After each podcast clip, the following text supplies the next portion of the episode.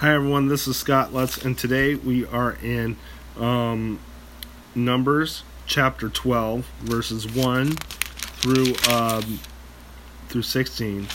This is a rather short one. Miriam and Aaron oppose Moses is the title.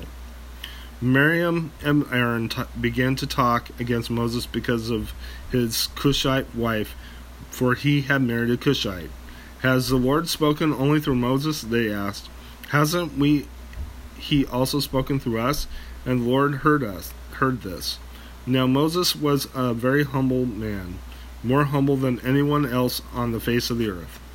At once the Lord said to Moses, Aaron and Miriam, come out to the tent meeting, all three of you. So the three of them came out. Then the Lord came down in a pillar of cloud. He stood at the entrance to the tent of meet and summoned Aaron and Miriam. When both of them stepped forward, he said, Listen to my words. When a prophet of the Lord is among you, I reveal myself to him in a vision. I speak to him in dreams. But this is not true of my servant Moses.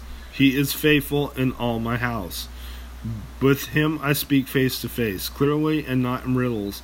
He sees the form of the Lord when why then were you not afraid to speak against my servant Moses? The anger of Lord burned of the Lord burned against them, and he left them. When the cloud lifted from above the tent, there stood Miriam leprous, like snow. Aaron turned toward her and saw that she had leprosy. And he said to Moses, Please, my Lord, do not hold against us the sin we have so foolishly committed.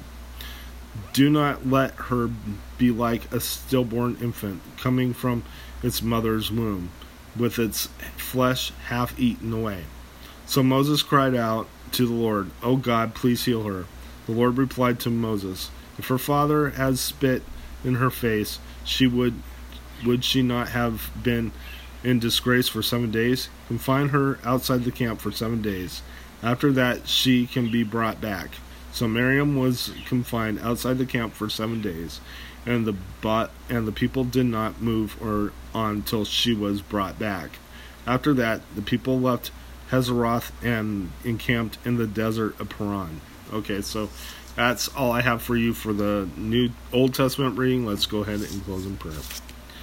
Dear Lord Jesus, I just praise you and thank you for everything you've done. I ask that you forgive us for speaking illy against you. I ask that you watch over us and keep us, Lord. And in Jesus' name, amen. God bless you. Have a wonderful, wonderful day.